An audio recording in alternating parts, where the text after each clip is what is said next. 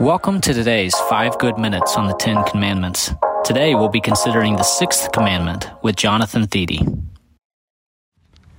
Welcome to 5 Good Minutes, where today we are concluding our discussion about the sixth commandment on the prohibition against murder. A lot of ground has been covered. We've talked about uh, the Old Testament prohibition. We've talked about how Jesus follows that up in the New Testament, talking about anger in the heart leading to murder. And today I want to conclude by applying this to today. How can we apply the Bible's teaching on murder in a culture where we don't feel tempted to murder? Well, I think this anger helps us see a path toward application. We live in a very angry culture, don't we? I think I've seen this especially in the past decade. There's this irony that plays out in our culture where we deny moral absolutes. We say, you do you. If it's all right by you, it's all right by me. And yet we want justice. And I think there's this irony there where you can't really have the two at once. You can't say you do you if you want justice. And so the question that we need to answer as a culture, and I think this is where we as Christians can really add to the conversation, is this question of how can we uphold justice while forgiving like Jesus? Christianity is unique in that it upholds both love and mercy as well as justice.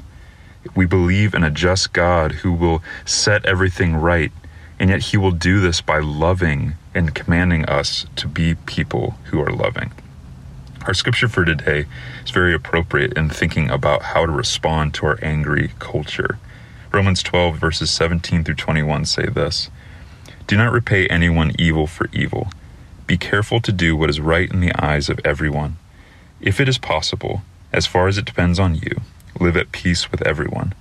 Do not take revenge, my dear friends, but leave room for God's wrath. For it is written, It is mine to avenge. I will repay, says the Lord.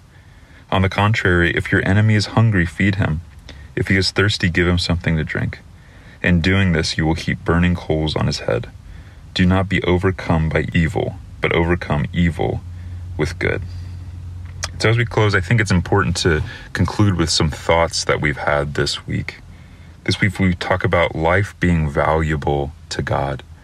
That each person, no matter if they are a Christian or a non Christian, each person that you interact with is extremely valuable to God as we look at our culture and look at the problems with it, it can be so easy and so tempting to say, well, this culture is lost.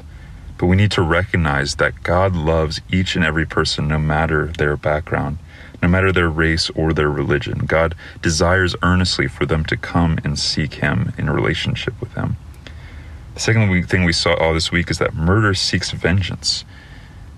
Yet we as Christians are able to give justice to God that's sort of the missing piece, I think, of our culture. Our culture wants to uh, discount God and throw away this uh, responsibility to yield to God's commands. And yet, when we find ourselves angry, when we find ourselves in places of injustice, we have nowhere to go with our complaints. The Christian worldview is special in that it allows us to not just seethe with anger, but to give our anger to God to pray to God, God, I don't know why this is happening, but I know that you will bring about a good result. I know that you are a God of justice. Third thing we saw just yesterday that Jesus shows us how to love in the face of hatred. And this is uh, especially true today as, as Romans 12 bears this out in that last verse. Do not be overcome by evil, but overcome evil with good. So, as we conclude, I think it's helpful to recognize that knowing that God is just helps us in our fight for justice. That in a world where we are tempted to maybe not murder our neighbors, but in our hearts to be angry with them, to think little of them, to belittle them, the, the Christian worldview helps us understand that that is not the way of Christ, that Christ overcomes evil by overcoming evil with good.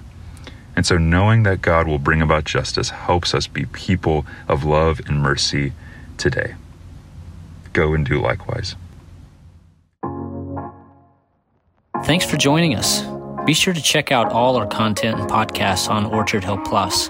You can find that and so much more on our website or the Orchard Hill app.